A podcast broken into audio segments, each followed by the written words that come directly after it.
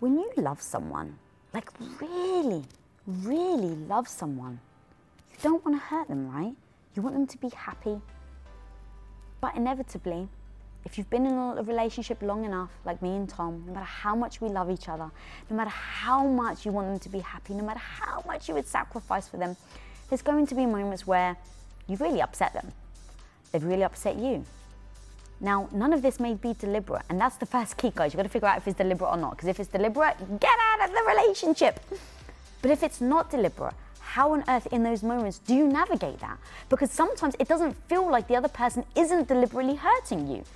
So when you're in those situations where maybe you have accidentally hurt your partner, how on earth do you smooth things out? Or vice versa, if they really hurt you and you feel like, oh my God, like I can't believe they've just said that to me. How on earth do you guys re-come together? How do you reconnect? Because it is inevitable. As much as you don't want to, it's going to be inevitable that you're going to find yourself in this situation if you're in a relationship for long enough. And so these are the moments. In those situations, in those moments, how on earth do you show up? How do you handle it when the shit hits the fan and you feel shitty because you've really hurt your partner or they've hurt you? Well, today we go over exactly how you navigate these situations to come out even stronger. Yes, guys, I know you're gonna think I'm BSing you, but I'm really not. I'm telling you now. There are moments where Tom and I have butted heads. I've been so upset because he's upset me so much. And yet, by the end of it, because we've been able to navigate it, we actually end up closer than ever before. So, let's dive in right now and find out exactly how on earth you navigate these very tumultuous situations with ease. And guys, if this episode brought you value, please, please do subscribe, share with your homies, rate and review. That is how you show the love. Now, let's dive in to relationship theory on Women of Impact. Enjoy the episode. Hey, everybody, welcome to another juicy episode of Relationship Theory. Today, we're going to be talking about how to stay even keel when your partner's triggered and their feelings have been hurt. It's going to be amazing. We've got some great advice for you. Not that we've ever had our feelings hurt, but I think we have some things to discuss here. Yes, we dive so I'm just going to read the question. Word. Um, how do you stay open and non defensive when your partner is triggered and they hurt your feelings? Yeah. You want to go first? Um, sure. So, how do you? The funny thing is, there's two ways to, to do this. I think there's one actually when your partner is hurting your feelings, and there's another one when you're hurting their feelings. I think both are super important. Um, do you have one that you want to go with first? Yeah, I would start with your your partner is upset and you're trying to diffuse the situation. Um, all right. So I'm trying to diffuse the situation. I'll, because we've been together for a long time, we know each other's buttons. And I actually just interviewed Robin McGraw, who has been married to Phil McGraw for 40 they've Dr. been- Mm. Phil, Dr. that aren't, uh, yeah. on They've been names. together, babe, for 49 years. That's crazy. Here we are going, we've been together for 20, we know everything, 49. It's freaking Right. insane. And one of the things she said that so resonated with me that me and you talk about all the time is give over the, the um, give over your vulnerability so much so that they can use it as a weapon. Hmm. Like actually they could use it as a weapon and trust them that they are not going to.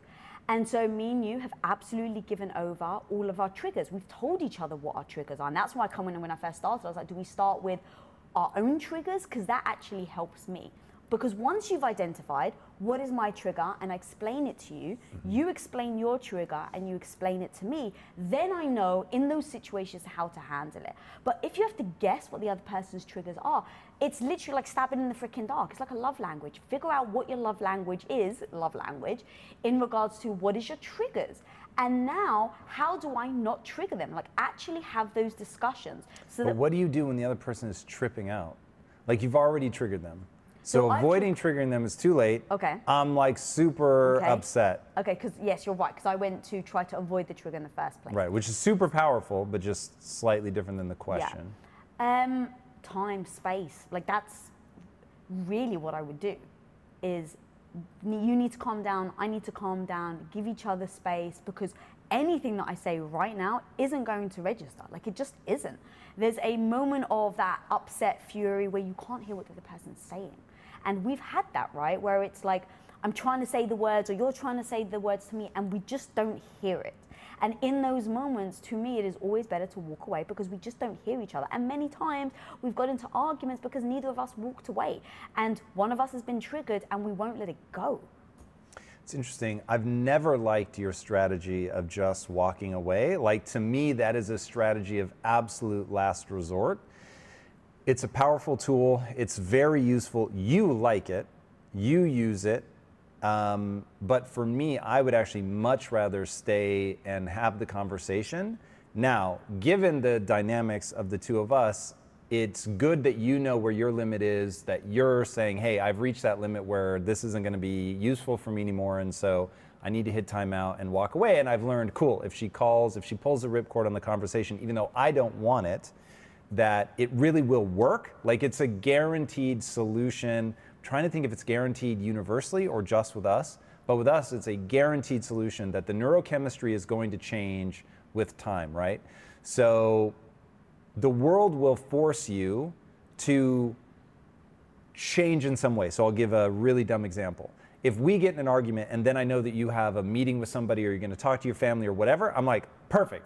She'll go, that will change her neurochemistry and she's going to be fine. And so then we can have a level conversation. Same with me, if I go do something else, my neurochemistry is going to change. And now we're approaching the subject from a different neurochemical standpoint. So that's my answer in what do you do when the other person has been triggered? You have to do something that changes their neurochemistry. If you keep going at it, which is my strategy, oh, I'm going to convince you.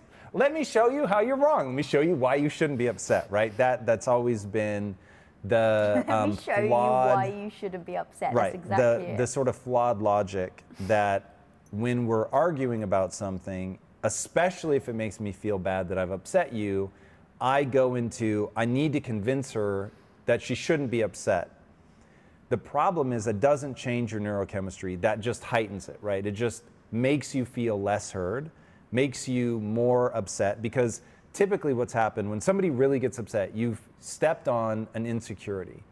And so now their insecurity has been triggered.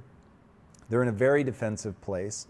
And so now, if you're telling them you're wrong about that, it just increases that sense of like insecurity, being attacked, being wrong, like all the, the, while they may not be the exact same trigger point, they create the same neurochemical reaction of defensive, mm. guard up, hard edged, um, not wanting to be soothed.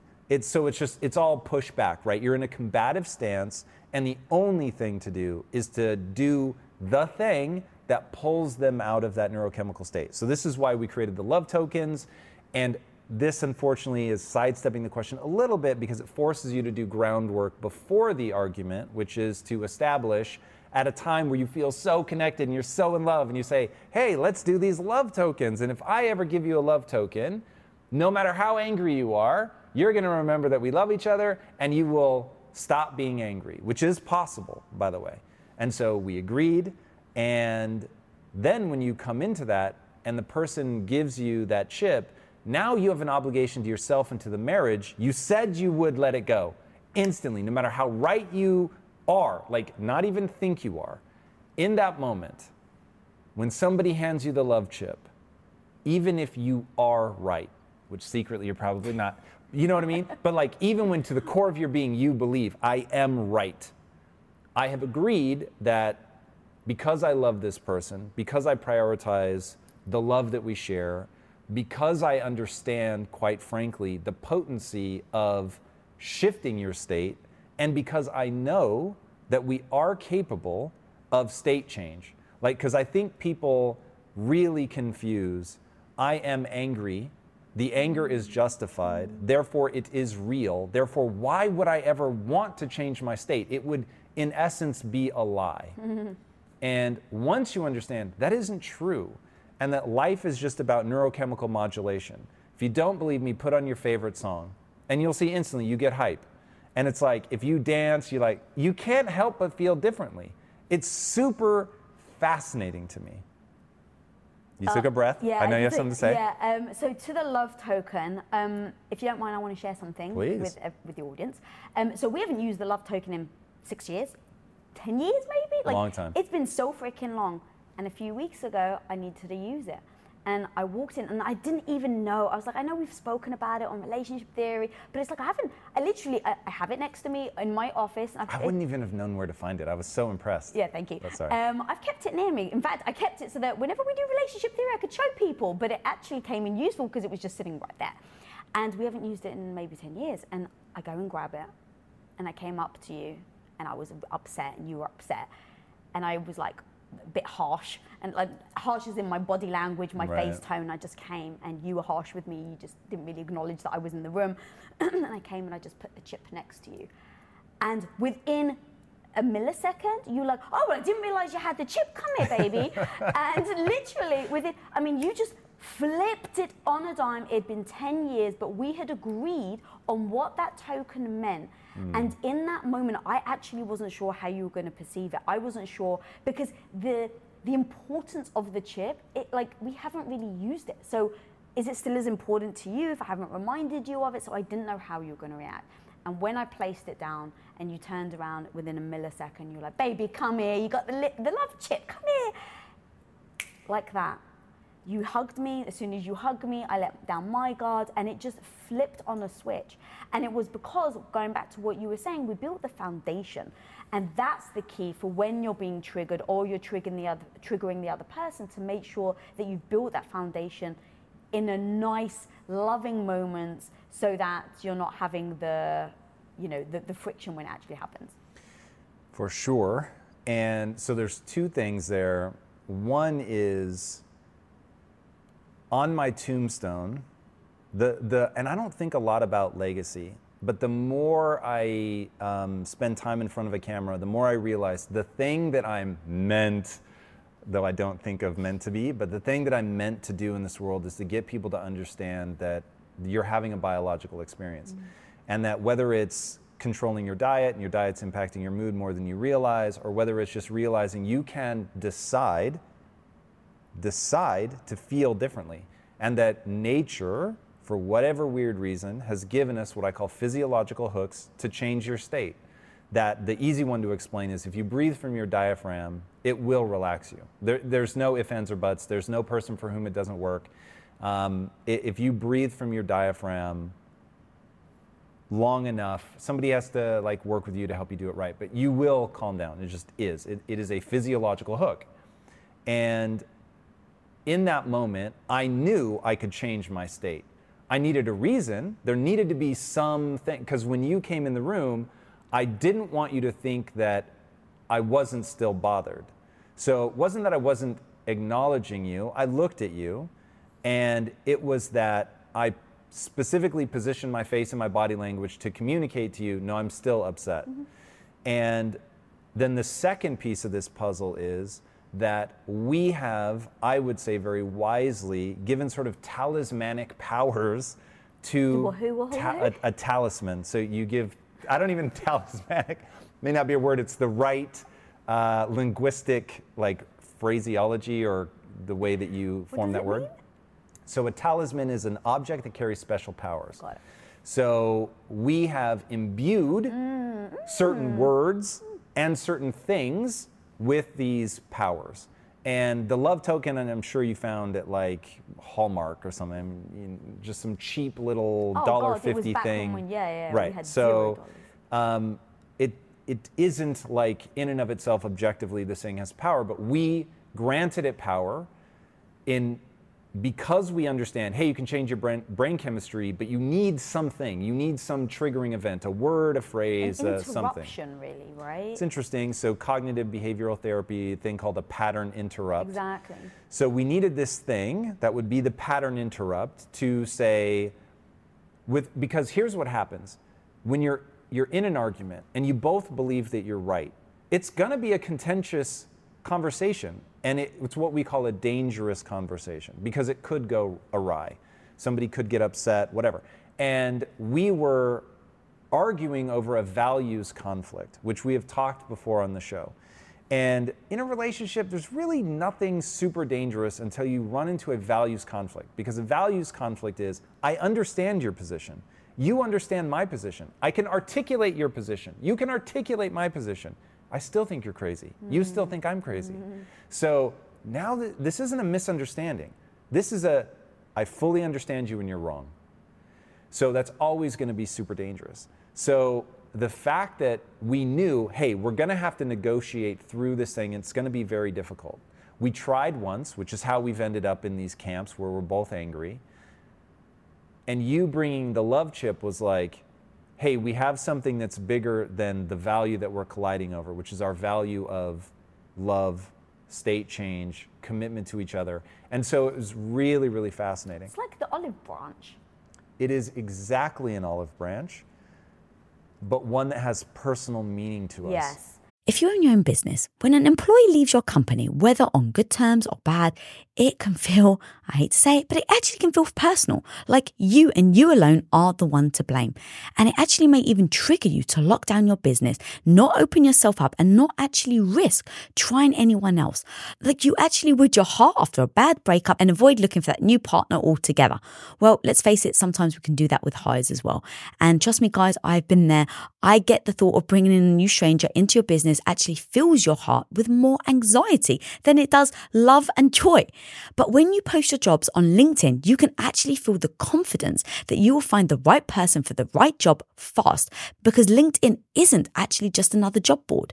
LinkedIn has a vast network of more than a billion billion with a B professionals, which makes it the best place to hire. Because guys, it gives you access to professionals that you actually can't find anywhere else. And so LinkedIn does all that while making the process easy and intuitive, which then makes hiring with confidence easy when you have that many quality candidates. And it's so easy, in fact, that 86% of small businesses get qualified candidates within 24 hours. So post your jobs for free at linkedin.com slash Lisa. That's linkedin.com slash Lisa to post your job for utterly free. And of course, terms and conditions always apply. As an entrepreneur, one of the biggest challenges you will face is the negative voice in your head. You know who I'm talking about, that maybe not so small part of you that loudly doubts your abilities to actually pull the things off and make a living from your passion project. But you gotta overcome that negative voice in your head, homie, because I'm telling you, you can do it especially if you use Shopify. Now, Shopify is an all in one global commerce platform that helps you sell at every stage of your business. From launching your business to hitting a million dollars, Shopify has got you completely covered. And with all the built in Magic AI award winning customer service and the internet's best converting checkout, you have everything you need to shut down the voice of doubt and make all your amazing business dreams a reality. That's exactly why, guys, I love Shopify. So if you want to start growing your business with more customers and sales, shut that negative voice down and prove her wrong that you can do it, Shopify is here for you. So go and sign up for just $1 a month with your trial period at shopify.com slash Lisa all lowercase. Again, guys, you can go to shopify.com slash Lisa right now to grow your business no matter where you are and what stage it's in. That's shopify.com slash Lisa. And then as you were talking, I can't remember where I heard this, um, but it's like the phone. You're in a really bad argument and the phone rings. It's like, hi, I don't get it. Hello. Yes. It's like if everyone watching right now just laugh because they know they can do it, Right. then they can also pattern interrupt when they're in the middle of an argument. Mm. They just have to actively figure out what that interrupt is and make sure that they do it. So the chip is the telephone ringing, right? It's the oh shit, I need to immediately change state of mind. And so everyone is like, oh, it's easy for you. No, no, that's a like I love that example so much. Um, and then one other thing that I do fairly recently actually we were i was fine like we had had a bit of a, a tiff. And um, i was finding myself getting hard like and, and that's what i do because i'm not much of a crier so i actually harden up instead of get sad like i get hard. And it was towards the end of the day and i could feel that i just hardened the whole day and i knew that we were going to kind of see each other. And so i deliberately before i came to see you i went okay i need to soften. Because right now i know that i'm hard. I've done the work on myself to know how i how i am And so I went upstairs, I took my makeup off, I tied my hair back, I put my pajamas on, my Wonder Woman pajama bottoms and my big fluffy jumper. And then I went and said hi to you. That's interesting. So I, I actively worked on softening to change the chemicals in my in myself so that I could be at a place that when I saw you, you would see that I was looking at you with love instead of with hardness. Mm. No, I love that. And you know, it goes back to the initial thesis that when the other person is upset, whatever you do better be designed to change their neurochemistry. Because if you can't do that, it's, mm-hmm. the conflict is gonna just keep going up, up, up, up, up. And it isn't until you can help them into a new space that you're gonna be able to resolve the conflict. And the problem is, if the other person is upset, that's probably going to impact you in some kind of mm-hmm. way, which makes you more likely to want to help them resolve it because now you're feeling your own thing. And that's where this stuff escalates and gets out of control. So, yeah, the punchline is you have to shift them into a softer, more open, more connected space. And like anything, leading by example is the big thing. And so if I see that I've upset you in some way, which then makes me annoyed or whatever, that, oh my God, like, you know, we were just discussing something so simple and now it's, you know, become this whole thing. And of course, that's super insensitive. That's not me trying to understand where you're coming from. So it's like if I keep meeting that energy like that, then we're not going anywhere. Mm. But if I step into, hey, look, I am, I want to really understand where you're coming from. Let me try to articulate where I think you're at and let me know if I'm missing something. And I found a lot of times in forcing myself to steel man your argument, I have to step into those nuances. And then it's like, actually, I do get where you're coming from now. And I do see that now. And even if I don't agree that that reaction to it is justified, now that I really understand it, I either have to say, well, I understand it, and yes, that actually is what I mean, and that is where I'm coming from. Or I go, I get why you're reading that, but that isn't what I mean. And even now, I can feel myself like modulating my voice in a different way, changing the way that I'm holding my face, um, all in ways that are designed to bring us back together. And when I can do that, which of course is not always, but when I can do that and really um, not sort of artificial calm, but like actually try to be soothing to really embody something that's going to make you feel seen and understood and then help us into okay we're together on this. We both want to get where we each feel good. I'm really committed to that. And now how do we you know walk towards that? It just that change of tenor of intention ends up playing out in neurochemistry Word. One thing I'd like to add to that, you know how we have love languages? There mm. really should be like a trigger language, and everyone should know each other's trigger language. It's like, I don't buy anyone that doesn't have some sort of trigger. Like, I think everyone does. And now imagine if everyone knew each other's and you, you, you knew your partners, like me and you, we've discussed that, and I've told you what my triggers are and what I've tried to do over time, and I'm doing it better. I haven't gotten there yet. But in those moments that I'm triggered, I try to articulate that to you. And I try to, I tell myself, I've got like a game plan. Okay, take a deep breath, say it very calmly. And I'll say, babe, I feel like I'm being triggered right now because you said this and this. That's not on you, that's on me because I think triggers, unless you're deliberately trying to trigger someone, I know you, I know how much you love me, so I know you're never going to trigger me on purpose. So I set it up. Hey, I know that you probably didn't mean to. I'm being triggered right now. I don't think this is the wise time to have this discussion. Can we pick this up another time or can we do this later? Or this is why I'm being triggered because you've said X, Y, and Z. I think that sort of thing is so important because then it allows you to navigate situations because I don't think triggers in and of themselves are ever really useful. But I do think it's important to talk about feelings, emotions, where people are pressing your buttons, um, and then supporting each other so that you can, like for me, I don't just accept my triggers. I don't just say, I've got these triggers and you have to stay away from them. I say, I've got these triggers, I'm working on them, I'm not there yet, but right now, this is what is happening. This is what's triggering me. And I, I know I'm not there yet. I still need time, but it has triggered me. And just being honest, I don't judge myself for that. You've been very sweet and you don't judge me for that. And so I think over time, I'm able to work through my trigger because I have that support system in you that wants to see me get better, that wants to see me do good. Um, and I don't like that as an excuse, if you will, in an argument. I'm being triggered. Like, I just don't like that. I, I want to come at an, a disagreement with utter clarity and sobriety. And I can't do that when I get triggered. It's interesting nuance because I'm triggered by the use of the word triggered. That's true, you are. I like, yeah. That's true. Uh, because I'm a big believer in you need to prepare the child for the road, not the road for the child. But you were very clear that you own your triggers, but articulating them so that the other person understands, so that they're not unnecessarily making the conversation difficult for you.